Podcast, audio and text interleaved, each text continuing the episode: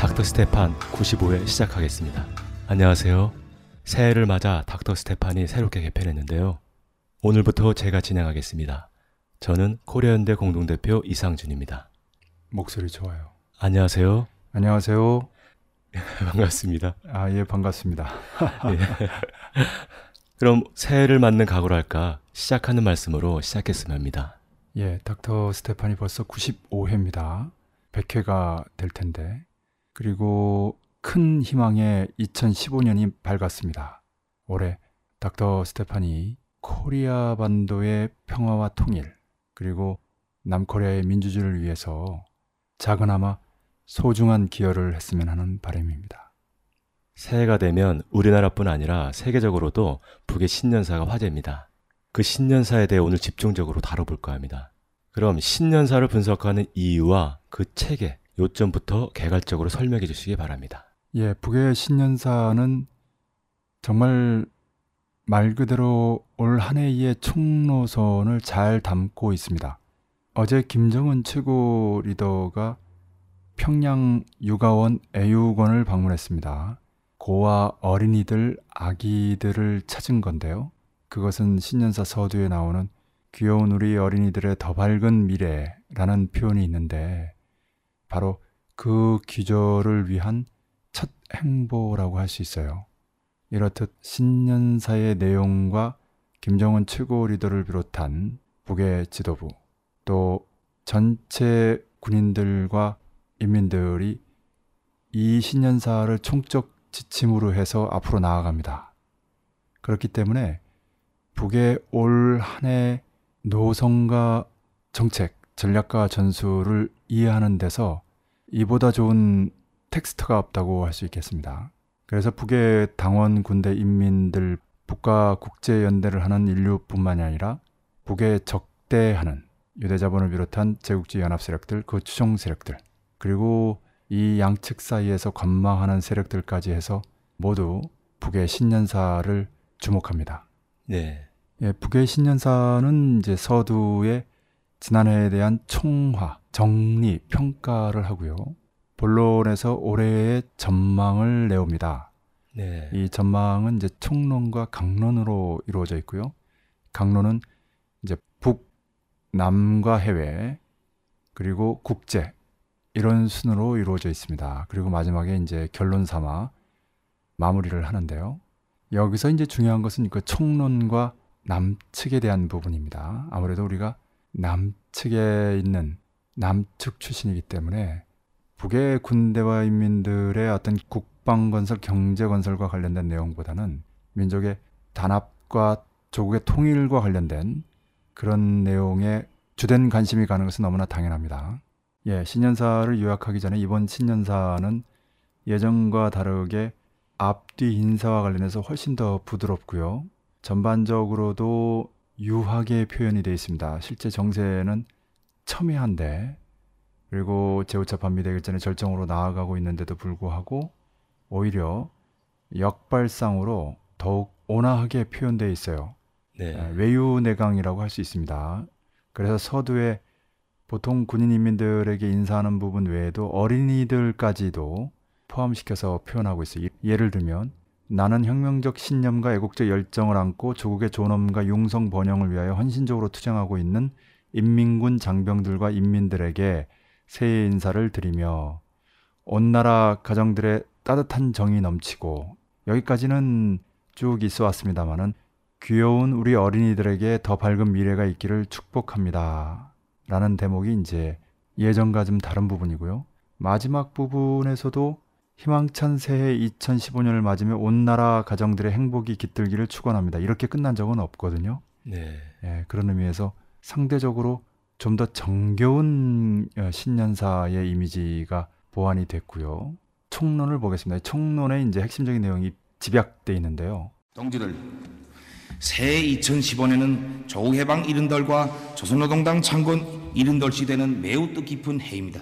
뜻깊은 새해를 맞으며 우리 인민은 위대한 수령님과 장군님의 현명한 영도 밑에 자랑찬 승리만을 떨쳐온 우리 당과 조국의 지난 칠십 년의 영광스러운 역사를 커다란 긍지와 자부심을 가지고 돌이켜보고 있으며, 당의 영도 따라 백두에서 개척된 주체혁명의 최후 승리를 이룩할 신심과 낙관에 넘쳐 있습니다. 우리는 올해 백두의 혁명정신과 기상으로 적대 세력들이 도전과 책동을 단호히 짚으시고 사회주의 수호전과 강성국가 건설이 모든 전역에서 승리의 포성을 높이 울려 조국 해방과 당 창건 이른덜술 혁명적 대경사로 빛내야 하겠습니다. 모두 다 백두의 혁명정신으로 최후 승리를 앞당기기 위한 총공격전에 떨쳐 나서자 나는 구호를 높이 들고 전체 군대와 인민이 시월의 대축전장을 향하여 힘차게 달려나가야 합니다. 우리는 백두의 넋과 기상을 안고 사성과 총대, 과학기술의 위력으로 사회주의 내조국의 전원과 부강번영을 위한 총공격전에서 영예로운 승리자가 되어야 합니다. 쭉 읽어보겠습니다. 새해 이천십오 년은 조국 해방 일흔돌과 조선노동당 창건 일흔돌이 되는 매우 뜻깊은 해입니다. 팔월 십오일, 시월 십일이죠. 뜻깊은 새해를 맞으며 우리 인민은 위대한 수령님과 장군님의 현명한 영도 밑에 자랑찬 승리만을 떨쳐온 우리 당과 조국의 지난 칠십 년의 영광스러운 역사를 커다란 긍지와 자부심을 가지고 돌이켜보고 있으며, 여기까지가 이제 과거에 대한 총하죠. 당의 영도 따라 백두에서 개척된 주체혁명의 최후 승리를 이룩할 신심과 낙관에 넘쳐 있습니다. 이것은 미래에 대한 전망이죠. 과거를 커다란 긍지와 자부심을 가지고 돌아보며 미래에 대한 신심과 낙관에 넘쳐 있다라고 하는 표현입니다. 당의 영도 따라라고 하는 부분은 김정은 최고 리더가 이제 본인을 빼고 하는 표현이고요. 당에서는 이제 김정은 최고 리더를 따라 이렇게 표현하죠.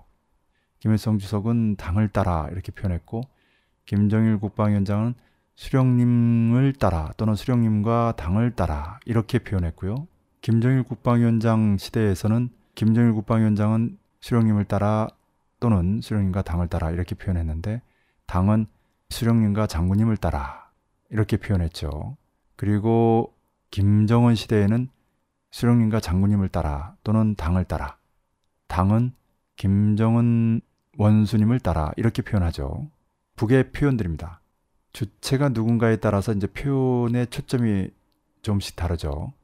백두에서 개척된 주체혁명의 최후 승리 이렇게 표현되어 있습니다. 여기서는 단순히 이 사회주의 강성국가, 조국의 자족 평화통일이라는 통일혁명, 원색의 자주화라는 천구백팔십 년 육 차 당대회 때의 삼 대 과업만이 아니라 전국적으로 북에서 표현한 대로 인민대중의 자주성이 완전히 실현되는 것을 말합니다. 일반적으로 이제 공산주의라고 하는데 천구백구십팔 년 이후 북에서 공산주의라는 강령을 삭제하고 사회주의를 전면에 내세우면서 사회주의 강성국가 건설이라는 시대어를 내놓았기 때문에 그런 표현보다는 인민대중의 자주성 실현 이렇게 표현하는 것이 더 좋겠습니다. 그 다음 문장을 보면요. 우리는 올해 백두의 혁명정신과 기상으로 적대 세력들의 도전과 책동을 단호히 짚으시고 사회주의 수호전과 강성국가 건설의 모든 전역에서 승리의 포성을 높이 올려 조국 해방과 당 창건 일흔도를 혁명적 대경사로 빛내야 하겠습니다. 이게 가장 핵심적인 문장입니다. 네. 백두의 혁명 정신과 기상 이렇게 표현했는데, 이제 이것이 후반부에 나오는 이제 백두의 칼바람 정신, 결론 부분에 나오는 백두의 눈보라와 연관된 표현이고요. 적대 세력들이라고 할 때는 공식적으로 오픈 트랙상에서는 미제 친역 세력과 그 추종 세력들, 여기에서는 이제 남해에 있는 친미 사대 매국 세력과 일본 군국주의 세력이 포함이 됩니다. 그런데 비공식적으로 클로즈 트랙상에서는 유대자본을 비롯한 제국주의 연합세력, 제국주의 연합세력이라고 한다면 미제국주의, 유럽제국주의, 이스라엘 시오니즘을 말합니다. 그리고 그 추종 세력들, 남해 친미 사대 매국 세력과 일본 군국주의 세력들이 포함됩니다. 도전과 책동, 예전 같았으면 이제 북을 고립압살시키려는 이런 표현들이었다면 지금은 도전과 책동 정도로 해서 그렇게는 못한다라고 하는 부분이 담겨 있습니다. 뉘앙스로. 아, 물론 이제 북침 합동군사연습이라든지 대북 유엔 인권 소동이라든지 이런 부분들을 구체적으로 담고 있는 내용이라고 보면 되겠습니다. 사회주의 수호전과 강성국가 건설. 사회주의 수호전은 수호, 방어죠. 강성국가 건설이라고 할 때는 사회주의 강성국가, 통일 강성국가 두 가지 측면의 내용이 담겨 있습니다. 그냥 강성국가 건설이라고 했기 때문에 모든 전역이라고 할 때 전역이라고 하는 건 이제 전 지역이라는 뜻도 있고 전투가 벌어지는 지역 이렇게 두 가지로 해석될 수 있는데 앞에 모든이라는 표현이 있기 때문에 모든 전투가 벌어지고 있는 지역에서 이렇게 이해하는 것이 맞겠습니다. 모든 전 지역 이렇게 동어 반복적으로 쓰지 않았을 것이기 때문에 그렇습니다. 승리의 포성이라고 해서 역시 앞에 전투가 벌어지는 지역에서 승리의 포성, 승리하자라는 얘기죠. 조국 해방과 당창건 이른도를 혁명적 대경사로 해서 혁명적 대경사는 당창건만이 아니라 조국 해방까지 포함을 하고 있습니다. 그냥 대경사가 아니라 혁명적인 대경사입니다. 여기서 혁명은 앞서 언급된 주체혁명 위협의 혁명과 관련되고요. 천구백팔십 년 육 차 당대에서 발표한 삼 대 당면한 혁명과업, 사회주의 완전 승리, 조국의 자유, 평화, 통일, 온세계 자주화. 사회주의 완전 승리를 이제 좁은 의미의 사회주의 강성국가 건설, 자주적 평화 통일은 이제 통일혁명, 온세계 자주화는 이제 세계혁명에서 당면한 전략적 과업 이렇게 되는 거죠. 이 세 가지 혁명 과업과 관련지어서 커다란 승리를 이룩하는 그런 계기가 바로 조국 해방과 당창건 이른돌이다 라고 하는 것입니다. 상대적으로 당창건의 바로 이 세 가지 과업이 집중적으로 총화되는 계기가 될 테고 그 전에 조국 해방과 관련해서는 조국의 자주적 평화통일, 통일혁명과 관련된 혁명과업이 총화되는 계기라고 보면 되겠습니다. 예, 그러면서 이제 구호가 나오는데요. 모두 다 백두의 혁명 정신으로 최후 승리를 앞당기기 위한 총공격전에 떨쳐나서자 라는 구호를 높이 들고 전체 군대와 인민이 시월의 대축전장을 향하여 힘차게 달려나가야 합니다. 모두 다에서 모두는 당원, 군인, 인민을 말하고요. 백두의 혁명 정신, 백두의 칼바람 정신으로 최후 승리, 여기서 최후 승리는 이제 좁은 의미에서는 당면과업을 완수하는 최후 승리고 넓은 의미로 보면 이제 궁극적인 주체혁명 위협의 완수를 의미하는 거죠. 총공격전.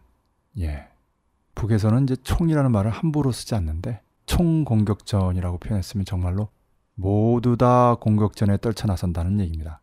네. 시월의 대축전장은 아까도 말씀드렸던 당창건 칠십 도를 말합니다. 시월 십일이기 때문에. 네. 그리고 이제 다시 한번 확인합니다.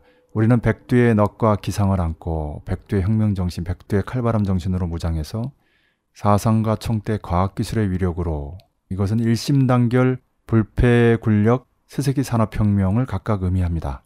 이천십이 년 사월 십오일에 김정은 최고 리더는 연설에서 김정은 시대 총노선을 밝혔는데 그것은 일심단결 불패의 군력이라는 주체 역량을 강화하면서 여기에 새세기 산업혁명이라는 주체 역할 제고의 과제를 더해서 사회주의 강성국가를 건설하겠다.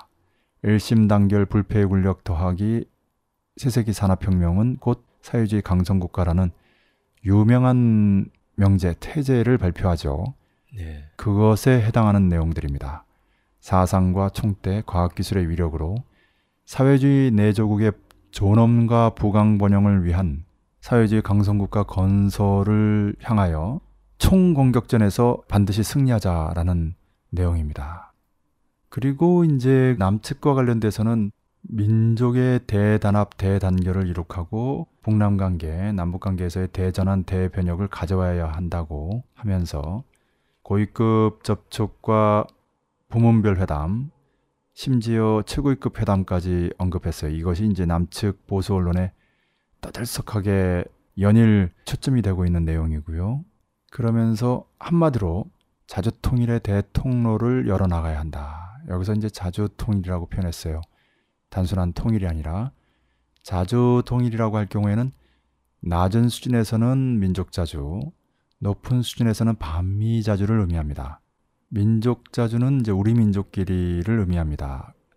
구체적으로 육 일오 공동선언과 십사 선언과 관련이 됩니다. 낮은 단계 연방제죠. 이에 비해 반미자주는 미군 철수와 주로 연결이 됩니다. 구체적으로 연방제와 관련이 됩니다. 높은 단계 연방제죠.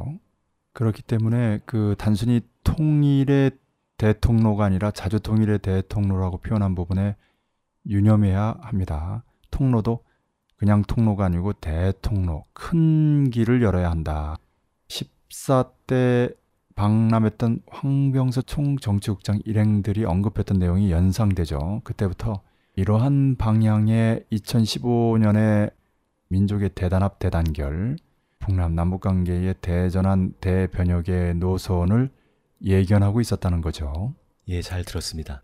지난해 말 삼 년 탈상 중앙추모대회 때부터 나오기 시작한 백두산 칼바람 정신이 이번 신년사에서도 특별히 강조됐는데요. 말씀대로 백두의 혁명 정신, 백두의 칼바람 정신을 발휘해 조국해방과 당창건 일흔들을 혁명적 대경사로 맞이하자, 이렇게 한마디로 정리되는데요. 이걸 어떻게 봐야 되겠습니까? 예, 지적하신 대로 올해 신년사는 한마디로 말하면 백두의 칼바람 정신으로 혁명적 대경사를 이룩하자. 백두의 칼바람 정신이 수단과 방법이고 혁명적 대경사가 이제 목표에 해당하겠습니다. 총노선이라고 한다면 이렇듯 목표와 수단 방법을 다 같이 담고 있어야 하고요. 목표가 이제 자주적 요구에 해당한다면 수단과 방법이 창조적 능력에 해당하는 부분이죠. 창조적 능력은 이제 주체 역량을 강화하는 수단적인 측면과 주체 역할을 제고하는 방법적인 측면이 있는데, 이러한 목표, 수단, 방법의 전일적인 내용이 다 담겨있는 총노선 신년사가 되겠습니다. 이번 신년사에서는 백두의 칼바람 정신에 대한 구체적인 설명이 있습니다. 올해 우리 앞에 나선 방대한 투쟁 목표를 성과적으로 실현하기 위해서는 모든 일꾼들과 당원들, 인민군 장병들과 근로자들이 백두의 혁명정신, 백두의 칼바람 정신으로 살며 투쟁하여야 합니다. 백두의 혁명정신, 백두의 칼바람 정신은 부닥치는 애로와 난관을 맞받아 뚫고 나가는 완강한 공격 정신이며, 백 번 쓰러지면 백 번 다시 일어나 끝까지 싸우는 견결한 투쟁 정신입니다. 죽어도 살아도 내 나라, 내 민족을 위하여 만난을 헤치며 싸워 승리한 항일혁명 선열들이 필승의 신용과 불굴의 기기가 오늘 우리 천만 국민이 심장마다에 그대로 맥박쳐야 합니다. 모든 일꾼들과 당원들과 근로자들이 백두의 혁명정신과 창조적 투쟁으로 마련한 자랑찬 선물을 안고 시월의 대축전장에 떳떳이 들어서야 합니다. 올해 우리 앞에 나선 방대한 투쟁 목표를, 이게 이제 방금 말씀드렸듯이 혁명적 대경사죠. 천구백팔십육 차 당대회 때 제시한 사회주의 완전 승리, 좁은 의미의 사회주의 강성국가 건설, 그리고 자주적 평화통일 통일혁명, 온 세계 자주와 세계 혁명의 당면 과업, 이 세 가지 목표를 성과적으로 실현하기 위하여서는 모든 일꾼들과 당원들, 인민군 장병들과 근로자들이, 당원, 군인, 인민, 이렇게 이해하면 되겠습니다. 백두의 혁명정신, 백두의 칼바람 정신으로 살며 투쟁하여야 합니다. 백두의 혁명정신, 쉼표 백두의 칼바람 정신, 동의어로 썼습니다. 이것은 과거 김정일 국방위원장이 천구백칠십이 년에 북남, 남북 간에 합의한 칠사 공동성명, 자주평화 민족대단결이죠. 이것을 조국통일의 삼 대 원칙이라고 부릅니다. 이 조국통일의 삼 대 원칙과 천구백팔십 년 조선노동당 육 차 당대에서 발표한 고려민주연방공학 창립방안, 연방제 아닙니다. 그리고 천구백구십삼 년 사월에 발표한 전민족대단결 십 대 강의, 이 세 가지를 묶어서 조국통일 삼 대 헌장, 삼 대 기둥이라고 했습니다. 삼 대 헌장이라고 하는 것은 이제 과학적 표현이고, 기둥이라고 하는 것은 비유적인 표현이죠. 네. 이 비유적인 표현이 보통 생활적인 표현이고 대중들에게 쉽게 이해가 됩니다. 백두의 혁명정신과 백두의 칼바람 정신이 바로 그에 해당하겠습니다. 백두의 혁명정신은 과학적 표현이고 백두의 칼바람 정신은 상대적으로 생활적인 표현이죠. 그래서 보다 구체적으로 그 이미지가, 그 형상이 와닿죠. 네. 강하게 와닿습니다. 네. 그러면서 개념 규정을 하는데요. 백 백두의 혁명정신, 백두의 칼바람정신은 부닥치는 애로와 난간을 맞받아 뚫고 나가는, 언제나 이제 두 가지 애로와 난간이 있습니다. 계급 사회에서 아타 간의 아측과 타측, 타측을 앞에서는 이제 적대 세력이라고 표현했습니다만은, 이런 동력과 대상의 측면에서의, 이런 전선에서의 애로와 난간도 있고, 이게 사회적으로 이루어지는 애로와 난간이죠. 그리고 자연과 관련된 애로와 난간도 있어요. 뭐 홍수와 가뭄도 있고 추위도 있고요. 여러 가지 그 자연적인 측면에서 애로와 난간이 있죠. 그래서 전자는 사회 변혁적인 측면에서, 후자는 자연개조적 측면에서 애로와 난간이 있습니다. 네. 이러한 애로와 난간을 맞받아 뚫고 나가는 완강한 공격정신이며 그래서 백두의 혁명정신, 백두의 칼바람 정신은 공격정신이죠. 백 번 쓰러지면 백 번 다시 일어나 끝까지 싸우는 견결한 투쟁정신입니다. 투쟁정신이죠. 이 표현을 보면 이제 항일 무장 투쟁의 그 투사들의 정신이 연상이 됩니다. 네. 최근에 북에서 강조하고는 죽어도 혁명신념을 잃지 말자, 버리지 말자라고 하는 불굴의 투쟁정신을 바로 백두의 혁명정신, 백두의 칼바람 정신이라고 합니다. 왜 항일 무장 투쟁의 투사를 연상시키냐면 천구백삼십 년대 중후반 항일 무장 투쟁대오 조선인민혁명군의 주력 부대가 백두산을 중심으로 활동했기 때문에 그렇습니다. 그래서 북이 백두의 혁명정신 그럴 때는 백두에서 활약한 항일 무장 투쟁대오 조선인민혁명군의 혁명정신을 염두에 두면서 표현하죠. 그래서 이러한 개념 규정 이후에 이제 한 번 더 강조하는데요. 죽어도 살아도 내 나라 내 민족을 위하여 만난을 해치며 만 가지 난관을 해치며 싸워 승리한 항일혁명 선열들의 필승의 신념과 불굴의 기계가 오늘 우리 천만 군민의 군대와 인민의 심장마다에 그대로 맥박쳐야 합니다. 싸워 승리한 필승의 신념, 이런 표현에서 승리한다라는 부분을 강조하고 있습니다. 그리고 모든 일꾼들과 당원들과 근로자들이 백두의 혁명정신과 창조적 투쟁으로 마련한 자랑찬 선물을 안고 승리해서 과업완수의 성과를 거둔 뒤에 시월의 대축전장에 떳떳이 들어서야 합니다. 네, 시월은 당창건 칠십 도를 말합니다. 네. 예, 그리고 이제 마지막에 끝에 세 번째 문단에 위대한 당의 영도 따라 억척불변의 혁명신념과 필승의 기상을 안고 백두의 눈보라 마냥 폭풍쳐 내달리는 우리 군대와 인민의 앞길을 가로막을 힘은 이 세상에 없으며 최후의 승리는 반드시 우리의 것입니다 라는 표현이 나옵니다. 여기서 백두의 눈보라 마냥 폭풍쳐 내달리는, 이것이 이제 백두의 혁명정신, 백두의 칼바람 정신과 잇따와 있는 표현이 되겠습니다. 그래서 네.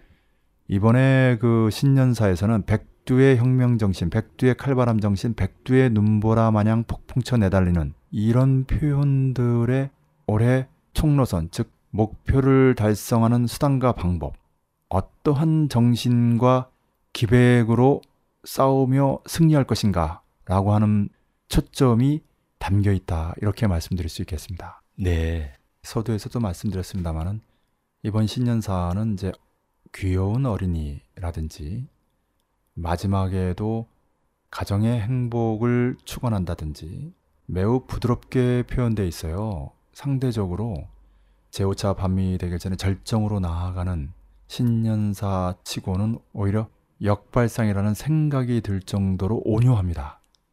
물론 이제 내적으로는 백두의 혁명정신, 백두의 칼바람정, 백두의 눈보라라는 표현이 말해주듯이 힘있는 기상이 맥박치고 있습니다만은 어쨌든 적어도 겉으로는 부드럽습니다. 그래서 외유내강의 신년사라고 할 수 있는데요.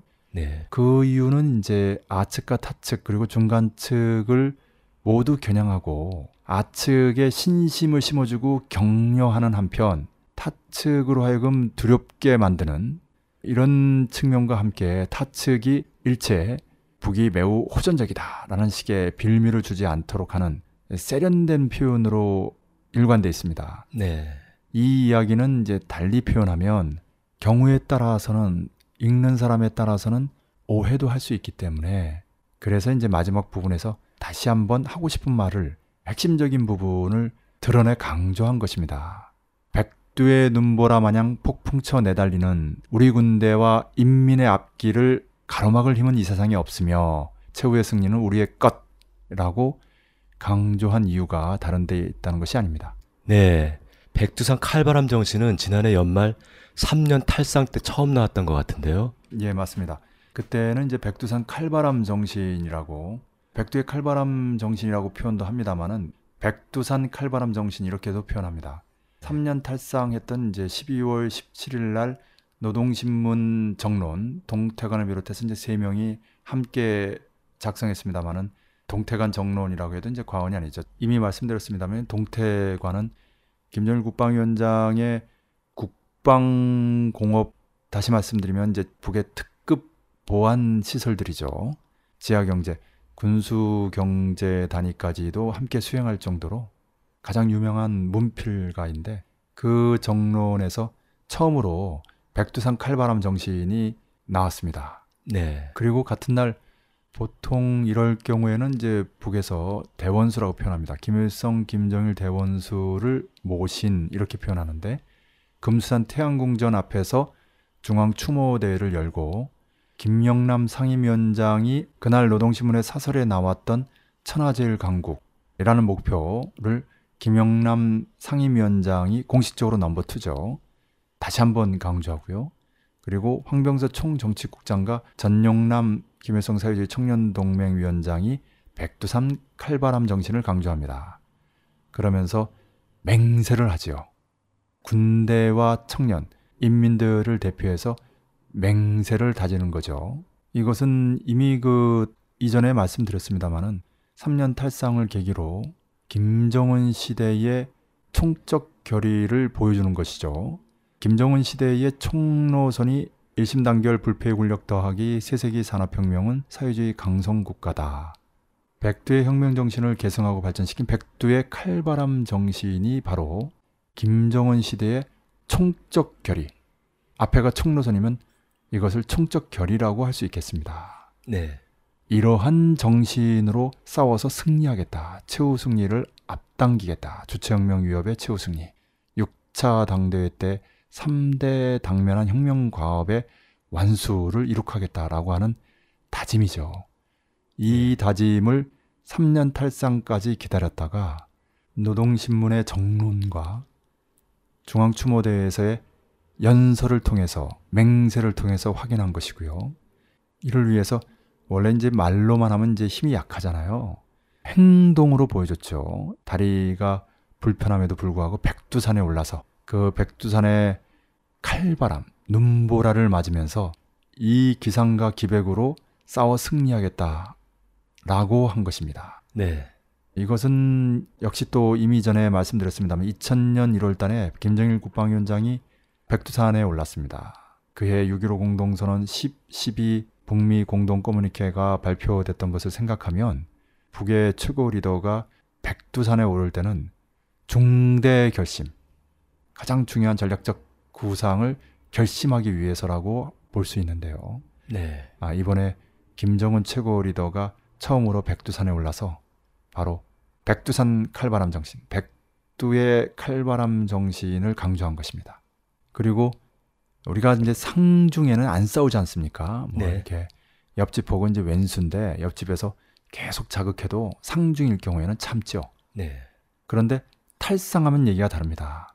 그렇기 때문에 삼 년 탈상과 함께 이천십이 년 십이월 십이일부터 시작한 제오 차 반미 대결전의 절정, 그것도 시한을 정했죠. 조국 강복, 조국 해방, 당창건 칠십 돌이라고 하는 시기를 정하고 북의 당원군대 인민, 남가회의 동포, 국제연대라는 진보적 인류들의 기대 수위를 높였습니다. 그렇기 때문에 삼 년 탈상 때 백두의 칼바람 정신이 나오고 이천십오 년이 열리는 때이기 때문에 일월 일일 신년사는 그 어느 때보다도 강성 발언으로 가득 찰 것이다 라고 일반적으로 예측이 될 때 오히려 그 반대로 외유내강의 양상, 이미지로 표현되어 있는 것을 보고 사실 저는 처음에 핵심적인 부분을 이렇게 훑어보고 놀랬어요. 예. 네. 당황스러울 정도로. 왜냐하면 예측과 달랐기 때문에. 그러나 이제 구석구석 요소 요소에 핵심적인 부분에서는 가장 강력한 표현들을 심어놨다는 거. 앞서도 말씀드렸듯이 이번 신년사는 한마디로 외유내강형이다. 네. 총론에 나오진 않았지만 백두의 칼바람 정신은 중간 후반부, 즉 사업작품 투쟁 정신을 강조하는 부분에 나왔고요. 마지막 결론에서도 백두의 눈보라 마냥 폭풍쳐 내달리는 라는 표현으로 총정리를 했습니다. 네. 그런 의미에서 보면 이번 신년사, 이천십오 년 신년사는 김정은 시대의 총적 결의가 처음으로 담겨져 있는 신년사다, 이렇게 평가할 수도 있겠습니다. 사실 네. 삼 년 탈상 이후 첫 해이기 때문에 진정한 의미에서 김정은 시대를 여는 첫 해라고 할 수 있거든요. 그리고 무릇 처음 시작이 절반이기 때문에 신년사에 담겨있는 바로 이 정신, 백두의 칼바람 정신이 무엇보다 중요하다고 하지 않을 수 없습니다. 실제로 신년사가 발표된 다음 날에 북에서는 백두의 칼바람 정신은 항구적으로 들고 나가야 하는, 견제해야 하는 혁명 정신이다라고 강조하고 있습니다. 다시 말씀드리면 김정은 시대의 총적 결의라고 할 수 있고요. 항구적이라고 표현한다면 그 이유까지도 이어진다는 것이죠. 백두의 혁명 정신은 북의 혁명 전통이고 만년제보라고 합니다. 북의 뿌리이기 때문에 그 뿌리에 구현되어 있는 정신, 백두의 혁명 정신, 그 혁명 정신의 계승 발전, 또 다른 표현인 백두의 칼바람 정신이야 당연히 항구적으로 들고 나가야 할 정신, 기상이면은 뭐 두말할 나위가 없는 거죠. 네. 그런 의미에서 이번 신년사의 백두의 칼바람 정신이라는 표현은 특별한 의의를 가진다라고 말씀드릴 수 있겠습니다. 예, 이렇게 신년사를 분석하니까 참 이해가 잘 되는 것 같습니다. 우리 남측에는 신년사에서 통일과 관련된 부분에 관심이 집중됩니다. 언론에는 지금 최고위급 회담까지 나왔다면서 올해 남북관계가 확 바뀔 것이라 이렇게 보기도 하는데요. 육일째 통일부 장관은 일월 중 바로 만나자고 매우 서두르고 있습니다. 어떻게 생각하십니까? 예, 아까도 말씀드렸습니다만 고위급 접촉이라든지 부문별 회담 그리고 최고위급 회담, 이것이 이제 수단 방법에 해당하겠습니다. 우리 민족이 외세에 의하여 분열된 때로부터 칠십 년 세월이 흘렀습니다. 그동안 세계는 멀리 전진하고 시대는 크게 달라졌음에도 불구하고 우리 민족이 아직도 통일을 이루지 못하고 분열의 고통을 겪고 있는 것은 누구나가 다 아는 안타까운 일이며 누구나가 다 통분할 일입니다. 세기를 이어오는 민족 분열의 비극을 이제 더 이상 참을 수도 허용할 수도 없습니다. 지난해 우리는 북남관계 개선과 조국 통일을 위한 중대 제안들을 내놓고 그 실현을 위하여 성의 있는 노력을 다하였습니다. 그러나 내외 반통일 세력의 방해책 등을 하여 응당한 결실을 보지 못하였으며 북남관계는 도리어 악화의 길로 줄다름쳤습니다.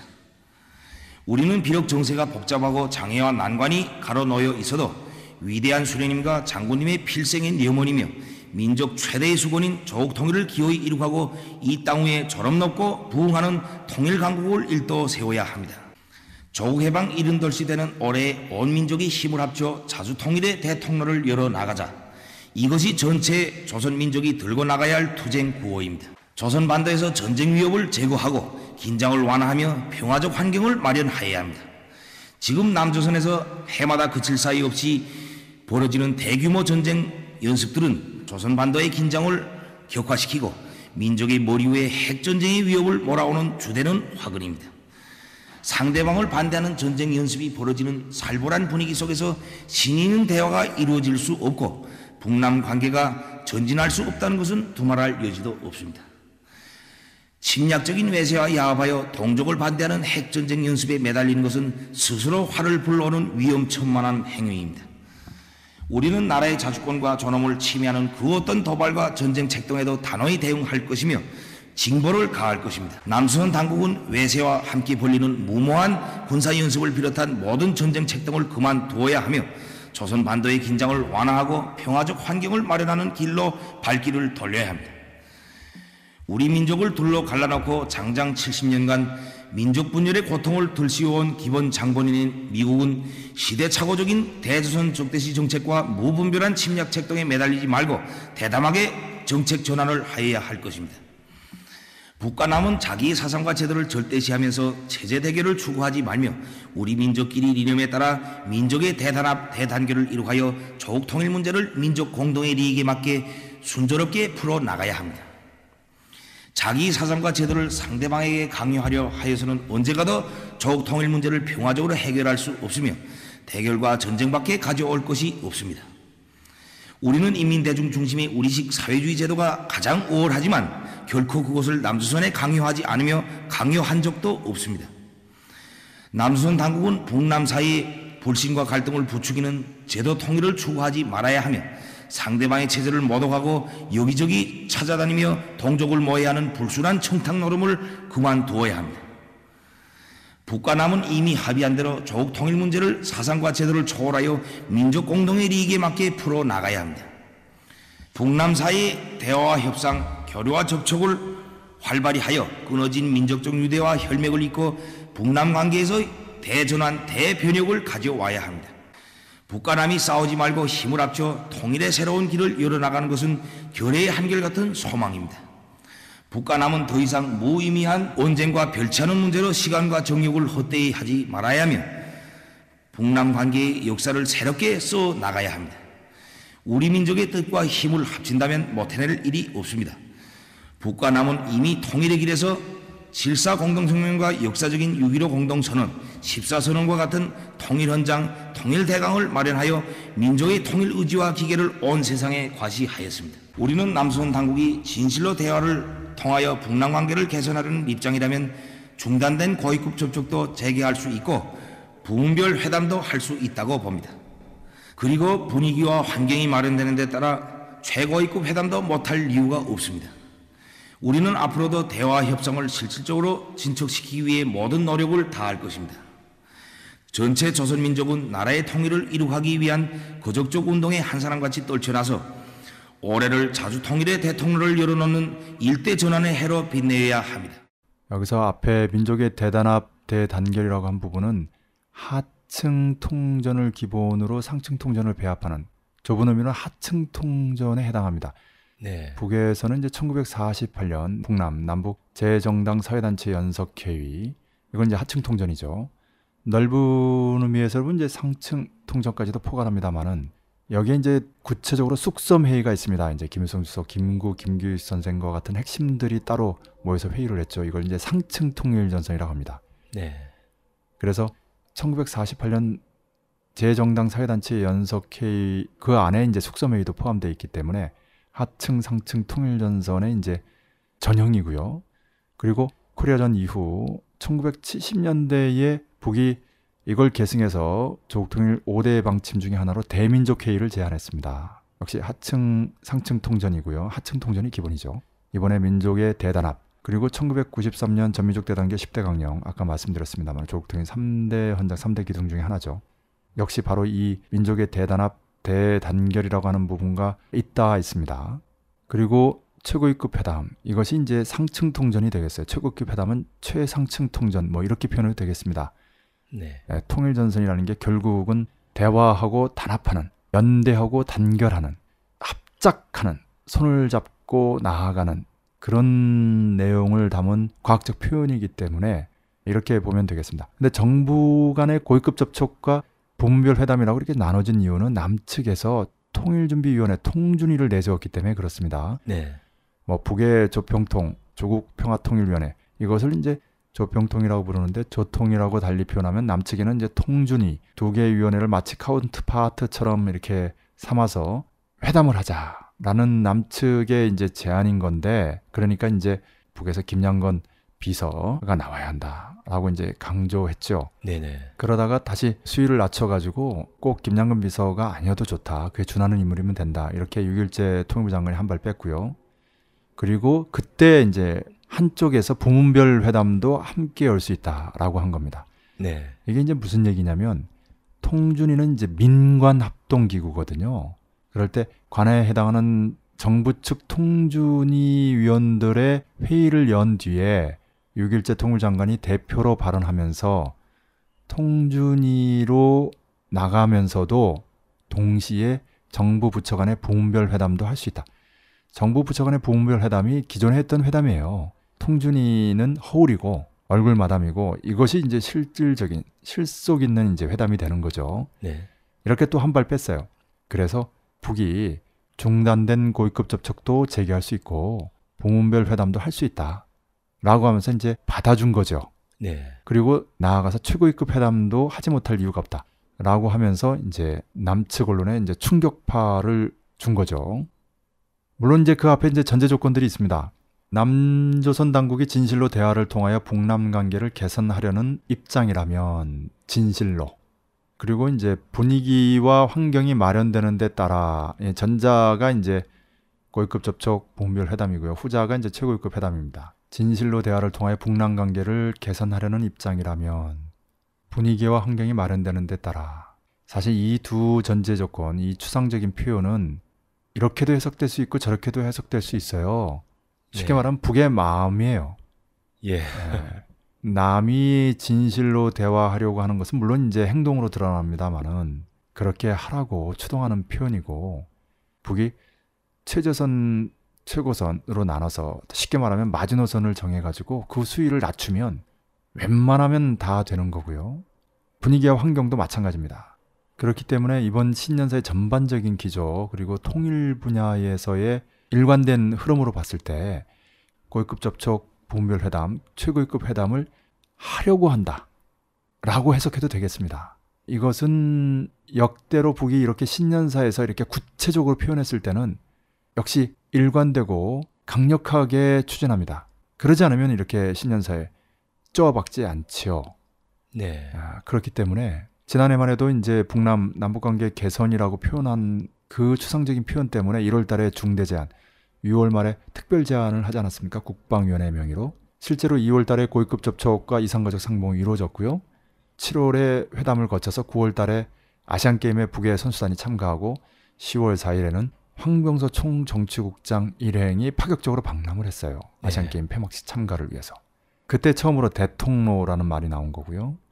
그리고 올해 신년사에서 이렇게 자주통일의 대통로라고 표현하면서 고위급 접촉, 본별 회담 남측에서 갑작스럽게 연말에 제안한 거 다 받아들이고 한 발 더 나아가서 최고급 회담까지 언급했기 때문에 이 흐름은 이루어진다. 정말 뭐 전쟁이 일어나는 그에 준하는 상황이 아니라면 그대로 관찰될 것이다 봅니다. 네.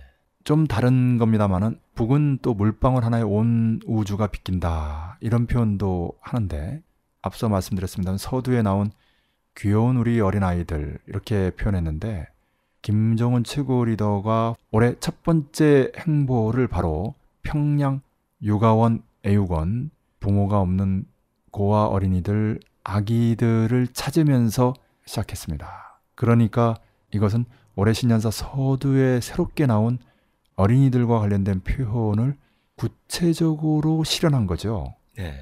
서두에 나온 표현을 첫 행보에 반영하면서 시사하는 거죠.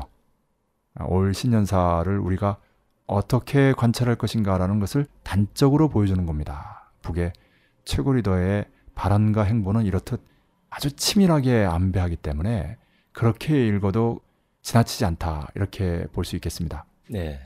예, 물론 이번 신년사에서는 이제 북이 일관되게 견지하는 조국 통일의 삼대 원칙, 자주 평화, 민족 단결 관련해서 자주와 관련해서 미국에 대한 언급을 놓치지 않고 있어요. 우리 민족을 둘로 갈라놓고 장장 칠십 년간 민족 분열의 고통을 들씌워온 기본 장본인 미국. 예, 통일 문제는 곧 분단 문제 해결인데 우리 민족의 분열은 우리 민족 내부의 모순이 아니라 우리 민족의 절반을 사실상 지배하고 또 군사적으로 점령하고 있는 외세로부터 생긴 문제입니다. 그래서 민족의 자주성을 완전히 실현하는 것이 조국 통일 문제 해결의 본질이다 라고 말씀드릴 수 있는데요. 네. 그런 측면의 자주의 내용을 분단 칠십 년이고 조국 강복 칠십 도를 목표로 해서 혁명적 대경사, 구체적으로 조국의 자주적 평화 통일, 자주 통일의 대통령을 여는 그런 측면의 목표를 이룩하자고 하는 만큼 다시 한번 자주의 과제, 그 전제로서 분단의 원인이 무엇인지에 대해서 명확하게 짚었고요. 네. 평화와 관련해서는 이제 남측에서 벌어지고 있는 대규모 전쟁 연습에 대해서 강조하고 있습니다. 구체적으로 침략적인 외세와 야합파의 동족을 반대하는 핵전쟁 연습이라고 해서 미남, 지금 일본까지 껴서 미일남 삼각군사동맹의 기초하에 군사정보 공유 약정에 합의하지 않았습니까? 연말에. 그런 측면에서 보면 이제 미일남 합동군사연습이라고 할 수 있겠는데요. 이에 대해서 이제 명확하게 짚으면서 그 어떤 도발과 전쟁 책동에도 단호히 대응할 것이며 징벌을 가할 것이다 라고 엄중하게 경고하고 있는 내용을 잊지 않고 있습니다.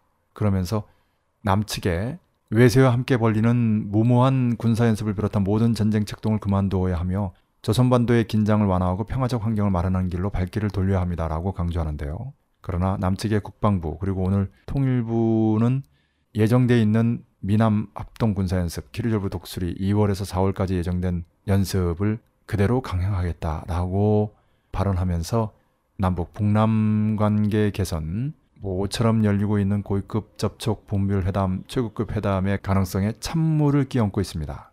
여기까지가 자주와 평화의 내용이고요. 민족 대단결과 관련지에서는 아까도 말씀드렸습니다만 민족이 대단합 대단결, 고위급 접촉 본별 회담, 최고급 회담이 언급되어 있습니다. 네. 최고급 회담에 대해서 말씀을 좀 드리면 이미 누차 말씀드렸습니다만 고위급 접촉, 고위급 회담이라는 것은 최고위급 회담으로 나아가는 중간 과정이에요. 네. 결국 북이든 남이든 남이든 북이든 최고 결정권을 갖고 있는 지위는 최고위급 회담입니다. 순회라고 표현하죠.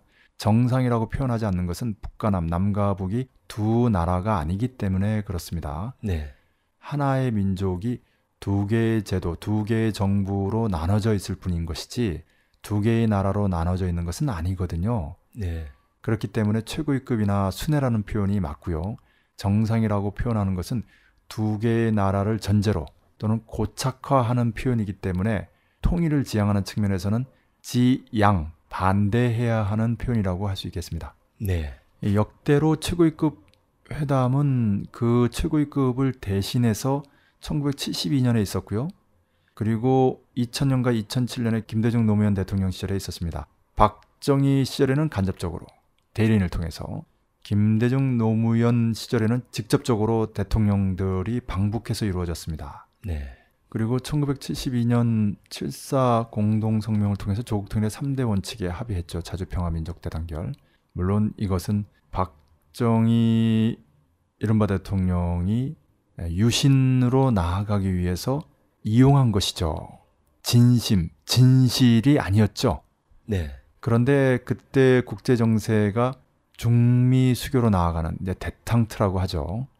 닉슨 독트린 이런 표현도 합니다만은 키신저가 방중하면서 북의 그 키신저와 같은 국무장관이었던 울브라이트가 이천 년에 방북했죠. 네. 그래서 같은 해 김대중 대통령이 방북하기도 했고, 그러니까 곧 북미 수교의 시대가 열리지 않겠나라고 했는데 이천일 년 구일일 사건을 계기로 유대자본이 제국주의 연합 세력을 동원해 반미 이슬람 세력을 제거하려고 하는, 그리고 북미 간의 합의를 자연스럽게 깨버리는 숨은 전략을, 검은 전략을 드러낸 사건이죠.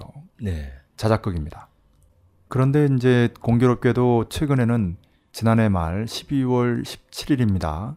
삼 년 탈상이 이루어지는 날이면서도 이제 프란체스카 교황의 생일인데, 크로스트랙상에서는 이제 전자고 오픈트랙상에서는 후자라고 봅니다만 쿠바와 미국의 두 정상들이 전화로 회담을 하고 수교를 수개월 내에 맺겠다라고 하는 합의를 발표합니다. 네. 하바나의 미 대사관은 이제 몇 개월 내에 이제 열겠다고 했습니다.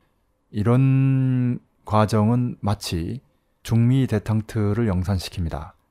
그렇기 때문에 북미 정상회담이 멀지 않았다라는 예측과 함께 북남, 남북관계 개선도 박정희 시대에 준하는 그런 변화가 최소한 이루어지지 않겠느냐라고 예견할 수 있는 겁니다. 네. 여기서 이제 북미 정상회담은 지지난해 이란의 로하니 대통령이 유엔 총회에서 연설한 뒤에 공항에서 이제 오바마 대통령에게 전화했듯이, 그리고 쿠바와 미국 간에도 전화로 정상회담이 이루어지고, 북을 방북했다 돌아온 길 닦는 사람이란 뜻의 이름을 가진 로드맨이 방송에 나와서 내 친구 김정은 최고 리더가 오바마 대통령의 전화를 기다리고 있다 라고 네. 한 표현에서 알 수 있듯이 북미 간에도 전화로 정상회담이 이뤄질 가능성이 높습니다. 그렇게 되면 쿠바, 미국 간에도 여러 가지 그 제재 해제들, 그러니까 봉쇄 정책의 파산을 의미하죠. 그리고 대사관 개설이 이제 수개월 내에 이루어진다라고 하는 매우 속도 있는 관계 정상화가 선언됐듯이 북미 간에도 단판 양자회담으로 전화통화를 통한 정상회담이죠. 굉장히 빠르게 수교 과정이 진행될 수 있다. 이것은 당연하게도 불가침 조약이라든지 미군 철수를 핵심으로 하는 평화협정 체결이라든지 수교라든지 이런 모든 과정이 일사천리로 마치 쿠바, 미국처럼 불가침 선언이다, 뭐 평화협정이다, 아, 이런 표현들까지도 할 필요도 없이 그냥 북미 간에 이제 수교한다, 모든 제재를 해제한다, 미군도 철수한다, 곧 평양에, 워싱턴에 대사관 개설한다 라는 식으로 그냥 전격적으로 추진되는 겁니다. 단번에, 단숨에 이루어지는 것이죠. 이렇게 합리적으로 예측이 되도록 흐름이 만들어져 가고 있는 부분은 이제 주목할 필요가 있는데요. 네. 여기서 이제 중요한 것은 북미 관계 정상화의 보조를 맞춰야 되는 북남 남북 관계 정상화의 흐름입니다. 이것은 또 역시 누차 말씀드렸습니다만은 사실 김무성의 개헌본문론의 의미 시월 달이죠. 그리고 그 전에 칠, 팔월에 조선일보 산케이신문에 박근혜 사생활, 정윤회를 언급한 부분들, 그리고 십일월 말에서 십이월로 이어지는 연일 신문지상 탑을 장식한 정윤회 게이트, 박근혜 정윤회 게이트의 이런 내용들을 봤을 때 미국이 박근혜를 제거 또는 길들이려고 하는 것이 아니냐. 구체적으로 새로운 정세, 북미관계 정상화 시대에 맞는 북남, 남북관계 정상화 시대에 박근혜는 맞지 않는 인물이다. 그래서 이 기회에 이제 김무성이 말한 이원집정무제로 개헌을 해서 문재인 대통령, 김무성 총리죠. 김정은, 문재인 두 최고위급의 회담으로 관계 정상화를 푸는, 그러나 김무성이 내치를 담당하면서 이제 견제하는 이런 구도를 가지고 있지 않겠느냐. 사실 이런 구도가 수준 있고 세련된 것에는 틀림이 없어요. 예. 사실 박근혜는 구시대적 인물이고 아베와 발을 맞춰서 밀란 삼각군사동맹을 완성하고, 그리고 안으로 파쇼와 밖으로 이제 군사적 긴장을 고조시키는 데 맞는 인물이거든요. 네. 이렇게 북미 관계 정상화에 발맞춰서 북남, 남북 관계를 개선하는 데는 맞지 않은 인물입니다. 네, 그런 가능성이 상당한 거죠. 그렇기 때문에 지금 박근혜가 육일째 통일부 장관을 통해서 뭐 통준위를 만들고 고위급 접촉이니 부문별 회담이니 적극적으로 제안하고, 육일째는 또 일월 달에 고위급 접촉하자고 했죠. 네. 그리고 설 얘기도 나옵니다. 이 일정을 그대로 반영하면 일월 달에 북남 남북 고위급 접촉이 이루어지고 이월 설 구정 즈음에서 이산가족 상봉과 함께 이제 금강산 관광 재개, 금강산에서 이산가족이 상봉할 수 있죠. 그것을 예. 시작으로 사실상 오이사 조치가 해제되는 그런 흐름으로 갈 수 있습니다. 이걸 예상이라도 했듯이 이번 신년사에서는 대외 경제 관계를 다각적으로 발전시키며 원산, 금강산 국제관광지대를 비롯한 경제개발구 개발사업을 적극 밀고 나가야 합니다라는 표현이 있어요. 네. 원산, 금강산 국제관광지대라고 표현했는데 사실 여기 굉장히 중요한 군사지대예요. 네. 예. 북의 잠수함 부대를 비롯한 해군 무력이 집중되어 있는 곳이기도 하고요. 이러한 지대를 이제 국제 관광지대라고 아예 규정했고 이것을 비롯한 경제 개발구 개발 사업 이렇게 표현했어요. 네. 이것은 금강산 정도가 아니고 이제 원산까지 확대하는 거고요. 또 민족 차원이 아니고 이제 국제적인 차원으로 키운다는 얘기죠. 네. 예, 한마디로 말하면 이제 오이사 조치를 해제로 전제로 하면서도 설사 오이사 조치가 해제되지 않아도 그냥 갈 길을 간다. 그냥 국제적으로 그냥 간다. 만약에 오이사 조치 해제하지 않으면서 이 흐름에 뒤처지게 되면 남측만 손해다. 네. 구체적으로 보면 현대예요. 현대 아산이죠. 북에서 이제 민족 재벌이라고 하는.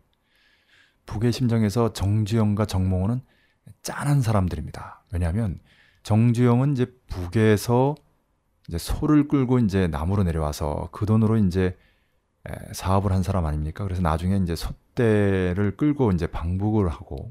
네.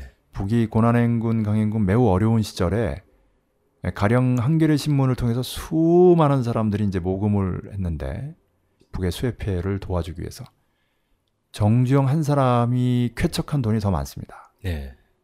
아, 그리고 정몽원 회장은 아, 정주영의 유지를 받들어서 이 사업을 하다가 결국 노무현 정권 초기 노무현 대통령의 가장 큰 실책 중에 하나인데 대북 송금 사건과 관련지어서 자살한 사람이거든요. 네.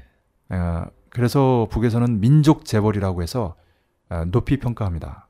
구십삼년 사월 전민족 대단교 십 대 강량의 마지막 항목에 해당하는 과거를 불문하고 어, 민족의 대단기를 위해서 기여한 사람 높이 평가하겠다라는 대목에 에, 해당하는 민족 재벌인데요. 에, 민족 자본가 중에서도 어, 가장 돈이 많고 사실 문제도 많았던 그 재벌을 민족이라고 아, 수식어를 붙여서 민족 재벌이라고 아예 규정하는, 다시 말하면 민족 대단결의 성원으로 이제 평가하는데 그 구체적인 사례가 현대입니다. 네.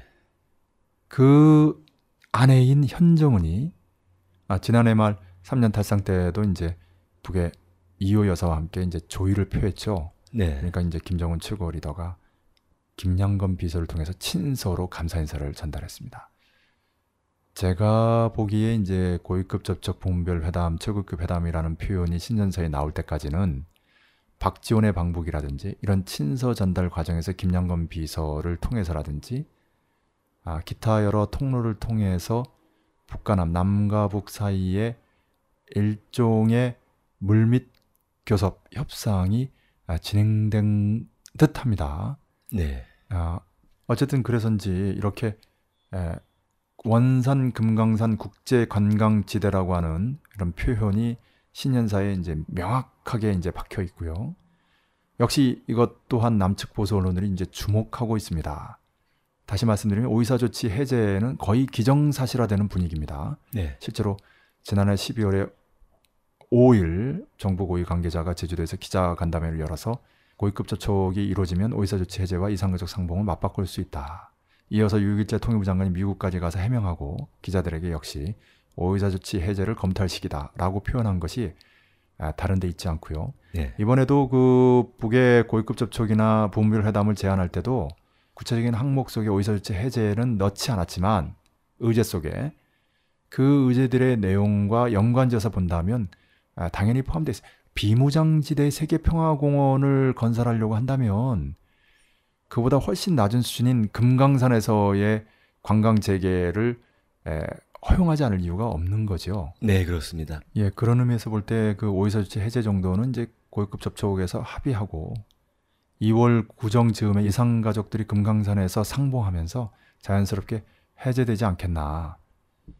아, 또 한편으로 보면 이제 지난해 그 남북 북남 관계 경색 과정에서도 핫산 프로젝트에 남측이 결합한다든지 그 이전에 그 코레일 사장이 예, 철도와 관련된 국제회의에 참가한다든지 그리고 예, 최근에도 북측 어린이들을 위해서 이제 분유를 어, 그 무상으로 어, 제공하겠다라고 발표한다든지 라는 그 내용들이 모두 아, 일관돼 있다라고 말씀드릴 수 있겠습니다.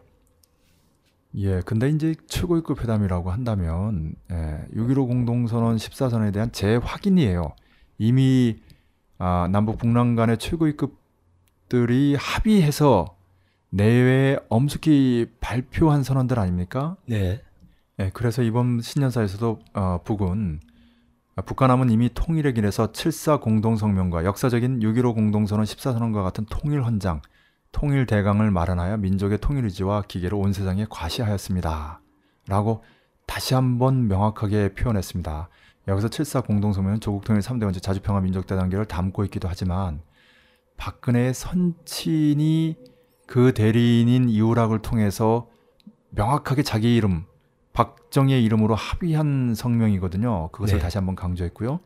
역사적인이라고 수식어를 넣고 통일헌장이라고 표현하면서 남측에서 이제 통준이가 말한다는 통일헌장 이것은 아, 말도 안 되는 통일이라고 한다면 최소한 연방제라고 하는 아, 일민족 일국가 이정부 이제도라고 아, 하는 하나의 민족 국가를 지향해야 하거든요. 근데 남측에서는 이제 연합제라고 해서 두 개의 국가를 지향하기 때문에 그건 통일이 아니죠. 분열입니다. 그리고 이제 그만한 뭐 준비한 내용이 전혀 없는 오히려 반통일 헌장이라고 할 수 있는데 예, 그런 의미에서 이제 육점일오 공동선언 십사선언을 통일 헌장이라고 표현하면서 이제 간접적으로 비판하고 있는 거죠. 그리고 온 세상에 과시하였다라고 해서 이미 내외에 엄숙히 선포했다라는 것을 다시 한번 이제 짚고 있어요. 그러면서 이제 북이 남측의 이른바 제도 통일, 이제 드레스덴 선언이 이제 그거지요. 박근혜 이른바 대통령이 다른 나라 다니면서 이제 청탁하고 또 같은 민족인 북을 이제 비난하면서 독일 드레스덴까지 가서 독일식 흡수통일, 자본주의로의 흡수통일을 강조했거든요. 네. 북은 일관되게 지금도 변함없이 베트남식의 사회주의로의 제도 통일, 독일식의 자본주의의 제도 통일을 다 같이 반대합니다. 그것을 보통 이제 저가 통일, 흡수 통일 다 같이 반대한다 이렇게도 표현하는데 반대로 남측의 박근혜 이른바 대통령은 독일식의 자본주의로의 제도 통일을 지금 강조하고 있어요. 네. 이렇게 해서는 대화가 안 되죠. 북과 남의 서로 다른 제도를 전제로 하면서 하나의 민족 국가로 통일하는 것이 유일합니다. 그런 연방제 방식의 통일이 전 세계의 삼분의 일 이상이라고 작년 말 이례적으로 외무성 산하 군축평화연구소에서 아, 발표를 했는데요. 외무성 산하 기관에서 발표했기 때문에 더욱 무게가 실리는 측면이 있습니다. 그런데 북이 지금 제도 통일을 반대한다고 강조하는 부분은 북이 사회주의로 통일하려고 하지 않는다라는 것을 다시 한번 강조하는 겁니다.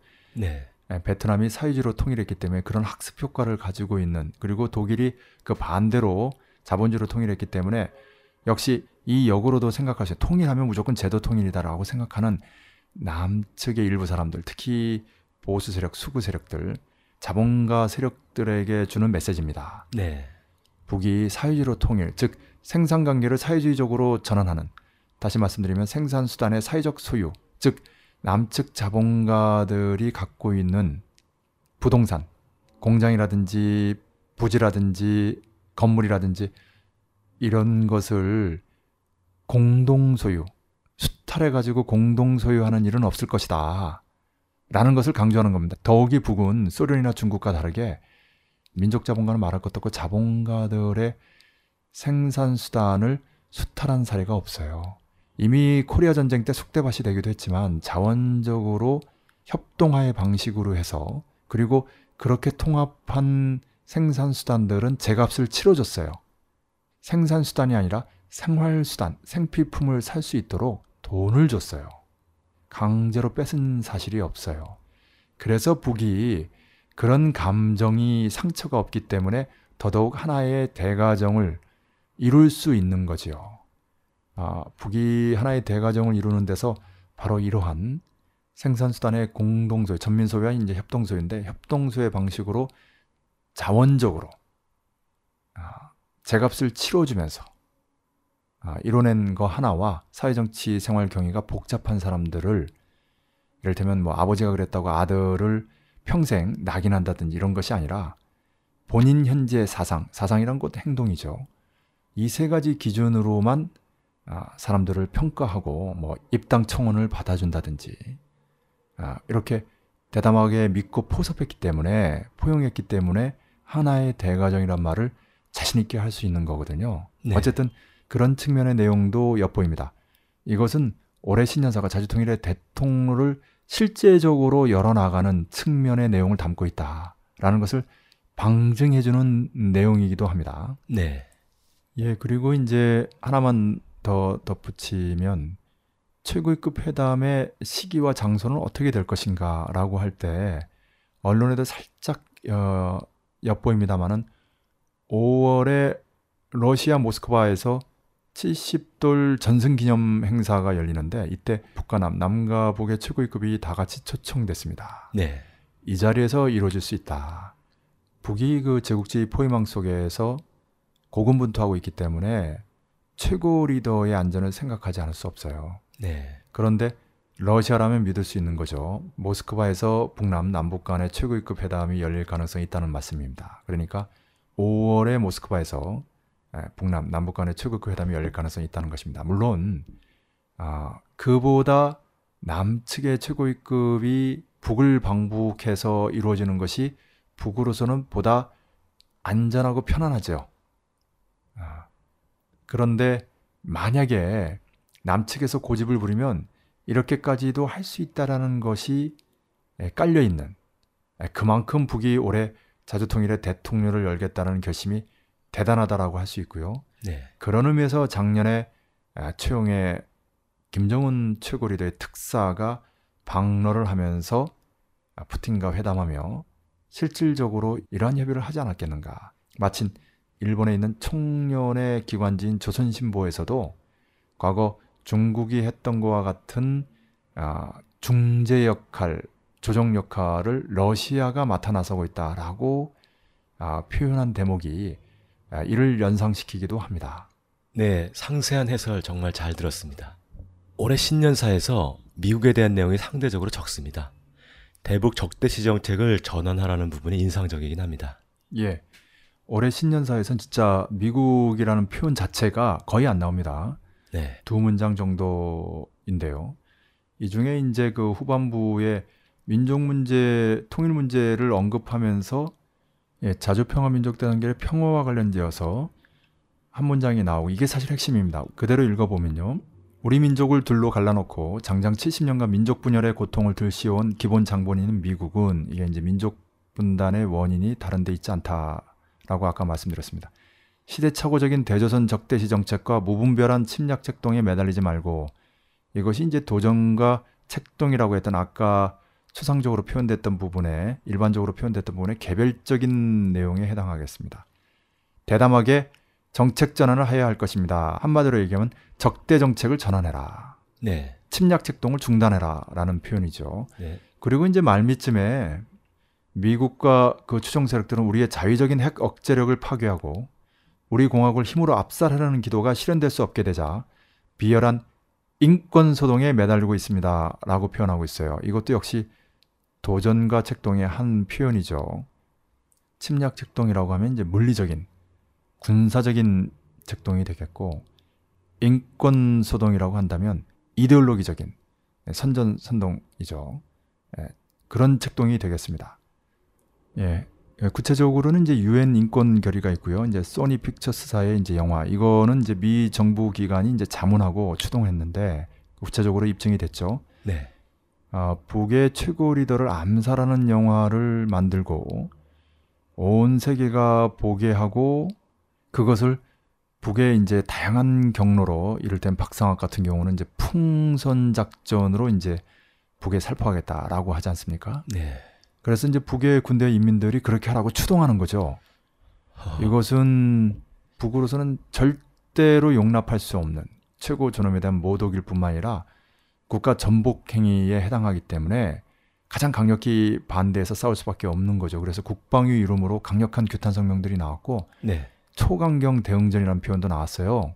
그런데 오늘 오바마가 행정명령으로 북의 군 정찰국에 대한 그리고 아, 대외 사업하는 단위들에 대해서 제재 조치를 취했어요. 그러니 네. 아, 북이 초강경 대응전을 펼칠 다시 말씀드리면 이제 이미 유엔에서 인권 결의도 했고 소니 픽처스사 영화가 독립 영화관을 통해 상영도 되고 인터넷에 유포되고 있으며 대통령이 이렇게까지 행정명령을 취했기 때문에 초강경 대응전을 펼칠 명분을 갖게 된 거죠. 네. 예, 그래서 미국과 관련된 북의 예, 지금 표현들을 보면 굉장히 절제되어 있다라고 말씀드릴 수 있겠습니다. 이것은 이제 두 가지로 설명드릴 수 있는데 오픈 트랙 공개 경로상에서는 방금 말씀드렸듯이 국방위가 밝힌 초강경 대응전을 예고하는 거죠. 은하구호 발사 제사 차 핵시험 같은 경우가 해당이 되겠습니다. 그리고 남측에서 이, 사월에 키리즈브 독수리 맥선도 미남 합동군사연습이 벌어지고 이미 미, 일남, 미, 남일 삼각군사동맹에 기초한 군사정보 공유 약정이 이루어졌기 때문에 뼛속 깊이 투더코어 친미 친일이라고 하는 이명박도 감히 하지 못했던 친미 사 대 매국행위죠. 일제가 우리나라를 먹은 지 백 년밖에 안 됐는데 그리고 영화 명량이 보여주듯이 그 이전에도 왜구들이 조선반도를 침략해서 우리 백성들의 코와 귀를 자르고 어린아이들을 상대로 조총사격 연습을 하는 이런 천일공노한 야만 행위를 저질렀을 때 백의종군한 이순신 장군이 십 배, 이십 배가 넘는 상대 외선들을 상대로 아니 거의 단신으로 명량이라고 하는 울들목을 지키면서 사직생의 각오로 투쟁해야만 했던 바로 그런 외란 그리고 다시 말씀드립니다만은 일본 공국주의 침략 그 역사가 우리 기억에 선명한데 아, 북을 겨냥한 침략 전쟁의 전제가 되는 군사정보 공유 약정을 아, 해버렸다고 하는 네, 그런 상황이 무엇을 의미하는가 아, 그렇기 때문에 북으로서는 경우에 따라서 다시 말씀드리면 북미 관계 정상화가 원만히 진행되지 않으면 북미 정상회담 이후 쿠바, 미국 방식으로 전격적으로 수교로 나아가지 않는다면, 그리고 북남, 남북관계 개선이 최고위급 회담을 통해서 역시 전격적으로 이루어지지 않는다면, 다시 말씀드리면 대화와 협상을 통해서 조국 강북, 조국 해방, 당창건 칠십 도를 혁명적 대경사로 맞이할 수 없다라고 판단이 된다면 대화 협상이 아닌 다른 방식, 말이 아닌 다른 방식, 즉 전쟁, 통일 반미 대전으로 승부를 낼 수밖에 없다라는 것이 바로 백두의 혁명정신, 백두의 칼바람정신, 백두의 눈보라 마냥 폭풍쳐 내달리는 라는 표현이 말해주는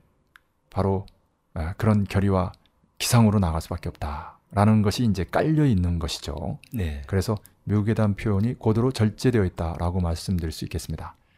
반면 이제 클로즈트랙 비공개 경로상에서는 이미 이천십이 년에 사월, 팔월, 이천십삼 년 십이월, 그리고 이천십사 년에 팔월, 이천십이 년 십이월 십이일부터라고 보는 제오 차 반미 대결전이 해가 십삼, 십사, 십오 이렇게 네 번째 해가 됐습니다. 이제 만으로는 이제 이 년 남짓 지났습니다만 일 차에서 사 차까지 비교해보면 역시 가장 긴 해가 되고 있습니다.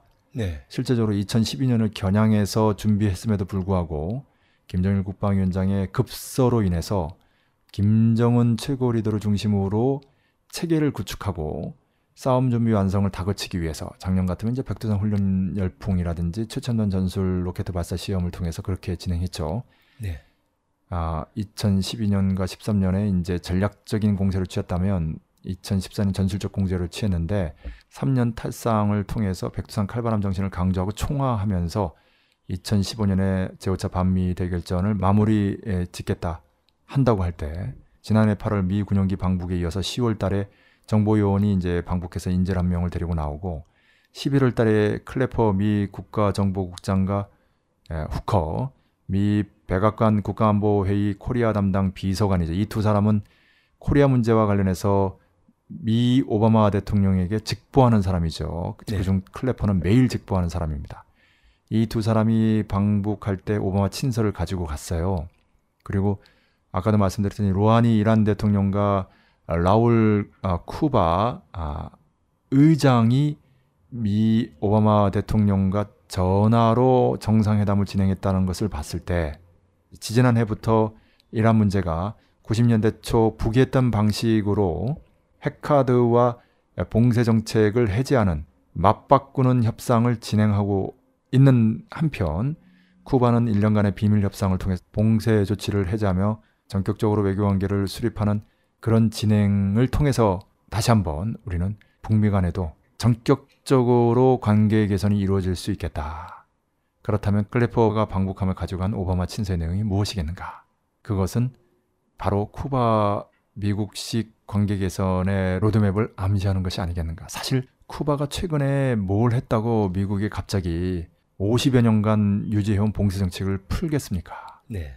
물론 이제 오바마가 중간 선거에 패배한 뒤에 이민자와 관련된 행정명령에 사인을 한다든지 아, 미 씨아이에이 고문 보고서를 이제 발표한다든지 사실 이것은 유엔의 대북 인권 결의를 무색하게 만들었어요. 미국 스스로 물을 타고 맞불을 놓은 격이죠. 희한한 일입니다. 소니 픽처스 사이에 메이저 영화관을 통한 영화 상영이 중단된 거. 그래서 한 이천억 정도 손실을 봤죠. 독립영화관을 통해서 영화 상영해서 이십억 정도 벌었다는데 비교가 안 되지 않습니까? 네. 그리고 쿠바 미국 간의 수교 발표는 더욱 충격적이죠. 이렇듯 이제 오바마가 이제 중간 선거에서 패배하고 나서 이제 좌클릭을 하고 있다. 이렇게 이제 사람들은 이해하기 쉽지요. 그런 의미에서 북미 관계 개선도 클로즈 트랙상에서 일정이 착착 진행되고 있는 것이 아니냐. 그렇기 때문에 북이 미국과 관련된 표현을 고도로 절제하면서 이번 신년사에 단 두 문장으로만 압축해서 표현한 것이 아니냐. 그것도 그렇게 도수가 높지 않거든요. 이렇게 분석할 수 있겠습니다. 네. 네, 그런 의미에서 이제 덧붙여서 강조를 하면 무릇 그 공개된 내용과 공개되지 않은 내용이 있을 때 공개되지 않은 내용에 이제 핵심이 있는 법입니다. 신문에서도 이제 언론 통제가 심할 때 특히 그런데 행간을 읽어야 된다라고 하죠. 텍스트 원문보다 컨텍스트 맥락이 더 중요하다라는 말도 이제 같은 뜻입니다. 네, 이렇게 볼 때 이제 신년사에 없는 표현들이 오히려 이제 주목이 되는데요. 제오차 반미 대결전 없습니다. 오차라는 말 빼고 반미 대결전, 뭐 북미 대결전, 뭐 전면 대결전 이런 표현들 다 없고요. 은하구호 발사 제사차 핵시험도 없습니다. 이것을 암시하는 추상적 일반적인 표현도 없고요. 공개 경로, 비공개 경로, 오픈 트랙, 클로즈 트랙 이것을 암시하는 어떤 협상과 회담도 없고요. 북미 관계 개선, 뭐 북미 정상회담이라든지 뭐 불가침조약 평화협정 체결, 주남미군 철수 이것도 없습니다. 쿠바 미국 간의 수교, 사실 굉장히 중요한 국제 뉴스고요. 북미 간에 이제 참고가 되는데 역시 이와 관련된 내용도 전혀 없습니다. 네.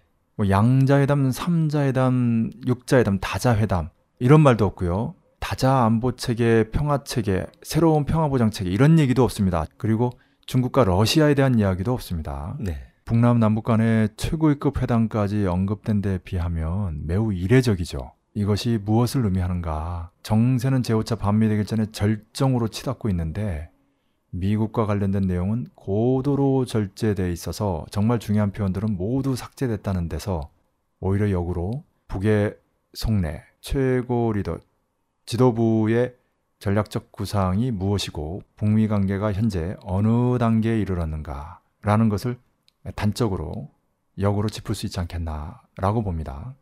이것은 또한 그 북남 남북 관계가 최고급 회담까지 언급될 정도로 급진전되고 있다는 데서 다시 한번 확인이 되는데요. 왜냐하면 북남 남북 관계에는 북미 관계와 주종 관계, 다시 말하면 북미 관계가 주면 북남 남북 관계에는 종입니다. 종속 변수거든요. 네. 그렇기 때문에 북남 남북 관계가 이 정도로 개선된다면 북미 관계도 그에 걸맞게 개선되지 않을 수가 없어요. 실제로 천구백구십사년 카터가 방북하면서 북미 관계 개선, 이제 제네바 합의죠. 네. 십 년의 경수로 지어주면서 그에 걸맞는 군사 정치 경제적인 관계를 맺는다는 건데 그 카터가 귀국길에 남코리아를 거치면서 김일성 주석의 전격적인 제안, 즉 북남 남북 최고위급 회담이 발표되지 않았습니까? 네. 이렇게 북미 관계와 북남 관계가 같이 갑니다. 이천년에도 역순으로 김대중 대통령이 이제 방북해서 육점일오 공동선언에 합의하고 북의 총정치국장이 백악관을 방문하면서 십, 십이 북미 공동 커뮤니케가 발표됐습니다. 그의 답례로 올브라이트 국무장관이 방북하면서 클린턴 대통령의 방북을 예견케 했거든요. 네. 이렇게 함께 갑니다. 그렇게 봤을 때 다시 강조합니다만 북남, 남북관계가 최고위급 회담을 언급할 정도로 결정적으로 급진전되고 있는 상황은 북미 관계의 개선을 강력히 시사하고 있다. 이렇게 정리해서 말씀드릴 수 있겠습니다. 예, 신년사 이면에 대한 분석까지 참 인상적으로 잘 들었습니다. 마지막으로 질문을 드리겠습니다. 남측엔 불행히도 파시적 공안 탄압의 광풍이 불고 있는데요. 박근혜 정윤의 이른바 정권이 북의 대화를 제기하면서 동시에 남측의 통일 진보 세력을 이른바 종북이라고 탄압하는 모순적인 상황입니다. 이런 현상을 어떻게 봐야 하는지, 또 통일 진보 세력은 현 상황을 어떻게 타개해야 하는지에 대해서도 말씀 부탁합니다. 예, 방금 말씀드렸듯이 이제 북남 남북 관계의 전제로서 또는 동시에 북미 관계 개선도 쿠바 미국 관계 개선처럼 반드시 될 수밖에 없다. 또 실제로 그렇게 돼야 북남 남북 관계도 따라서 개선된다라는 말씀 드렸습니다. 네. 이런 큰 그림에서 또 북이 그런 방향으로 신년사에 올 한 해 총노선을 밝히고 있기 때문에 큰 흐름에서는 잘 될 것이다. 자주와 평화, 통일로 나아갈 것이다 라고 봅니다. 그렇지만 국방부가 이제 미남 합동군사연습 예정대로 진행한다. 통일부도 그걸 다시 한번 재확인하지 않았습니까? 네. 그렇게 하는 것처럼 실제로 공안기관들은 파쇼적인 공안탄압, 마녀사냥, 메카시 선풍을 그대로 계속하고 있습니다. 오히려 확대할 조짐이 있는데요. 구체적으로 전 통합진보당 서울시당 정태웅 위원장에 대해서 무려 십사년 전에 그렇게 국가범법으로 이제 구속됐다가 석방되면 이제 보안관찰이라는 것을 이제 봤는데요. 이 보안관찰을 거부했다고 이제 통지가 날아간 겁니다. 이거 사실 완전히 사문화된 일제시대에 만들어낸 뭐 국가보안법도 이제 일제시대 치안유지법의 이제 계승 발전입니다만은. 네. 보안 관찰도 마찬가지입니다. 일제 때 만들어 놓은 거거든요. 그 이제 애국자들 투사들이 석방돼서도 일일이 주거지라든지 이동에 대해서 신고해야 된다라고 하는데, 이거 정신이 제대로 박힌 운동가라면 당연히 부정합니다. 네. 준법세학제나 국가보안법 거부하듯이 말입니다. 네. 이런 해묵은 아무도 기억하지 않는 것을 끄집어내서 소환 조사를 벌이려고 해요. 이런 황당한 일이 이제 벌어지는 것이 이제 무엇을 의미하는가? 파쇼적 포갑기관, 공안기관들이 여전히 파쇼적인 포갑, 공안탄압, 마녀사냥, 메카시 선풍을 그대로 이어나가겠다라는 것을 이제 단적으로 보여주죠. 또는 북남 남북관계 개선이 그에 발맞춰서 획기적으로 개선될 때에 대한 새로운 정세, 이것을 이제 보지 못한 뒤처져 있는 떨떠란 공안기관들이 이제 오버 액션으로 취했을 수 있어요. 어, 예. 예, 그렇게도 볼 수 있습니다만 어쨌든 현재 진행형은 이러합니다. 실제로 일월 달에 고위급 접촉이 이루어지는지, 이월 달에 이산가족 상봉 오이사 조치 해제가 이루어지는지 지켜봐야 하죠. 거기다 이월에서 사월까지 키리즈부 독수리 맥스언더 미남 합동군사연습은 그대로 벌인다고 하니까 당연히 북남, 남북 간에는 군사적 긴장이 고조될 수밖에 없어요. 네. 만일 이 봄에 박근혜 일본 대통령이 방북해서 북남, 남북 간의 최고급 회담이 열린다든지 오월 달에 모스크바에서 열린다든지 이렇게 된다면 분위기는 바뀌겠습니다만은, 그럼에도 불구하고 이러한 북침 전제 핵전쟁 연습이 남측에서 벌어지고 있을 때 북에서도 마찬가지로 살벌하게 대응하지 않을 수 없어요. 네. 거기다가 미국이 어쨌든 공개적으로는 유엔을 통해서 유럽연합과 일본이 발의한 대북 인권 결의안을 통과시키고 소니 픽처스사의 영화를 독립영화관이나 인터넷으로 깔게 하고 박상학이 풍선을 통해서 북에 보낸다고 하니까 북으로서는 어쩔 수 없이 이미 선언한 대로 초강경 대응을 펼치지 않을 수 없는 거거든요. 네. 이것이 한편으로 고도의 군사적 긴장을 고조시키면서 북미 관계 대전환을 이뤄내는 그런 탄력을 받는 계기로 작용할 수도 있어요. 네. 무슨 말씀이냐면 적대 관계에 있는 두 세력이 자연스럽게 단계적으로 관계를 개선할 수도 있지만 고도로 긴장이 고조되다가 그렇게 해서 전쟁이 터지면 양측이 손해니까 전격적으로 합의하면서 관계 개선을 이뤄내는 그런 방식일 수도 있다는 겁니다. 네. 그렇기 때문에 향후 정세는 일, 이월 달에 대화가 어떻게 진행이 되는지, 고위급 접촉 분별 회담 그리고 최고위급 회담의 일정이 어떻게 나오는지, 그리고 이, 사월 달에 군사적 긴장 관계가 실제로 전쟁으로까지 이어지는지, 아니면 그 긴장을 동력으로 삼아서 역으로 전격적인 관계 개선에 전기를 마련할 것인지 추이를 지켜보지 않을 수 없고요. 이러한 과정에서 남의 파쇼적인 포갑기관, 공안기관들은 본질적으로 연북세력인, 이 연북세력, 북과 손을 잡고 통일하자고 하는 이러한 통일진보 세력을 종북세력으로 매도해서 마녀사냥, 메카시 선풍을 불러일으키는 파쇼적인 포갑 만행을 계속할 것이다. 그렇기 때문에 그 파시즘, 메카시즘의 희생양들이 무조건적으로 단결하고 일치하게 행동하면서 공안탄압, 파쇼 탄압에 맞서야 한다. 네. 실제로 그러한 움직임들이 보다 조직적으로 전개되고 가시화될 것이라고 예견합니다. 네. 그렇게 하지 않으면 이는 역사적으로 보나 또 실천적으로 보나 너무나 당연한데요. 구체적으로 통합진보당이 강제해산 당하면서 이제 준정치기구, 제야단체적인 성격의 모임으로 전환하고 있고요.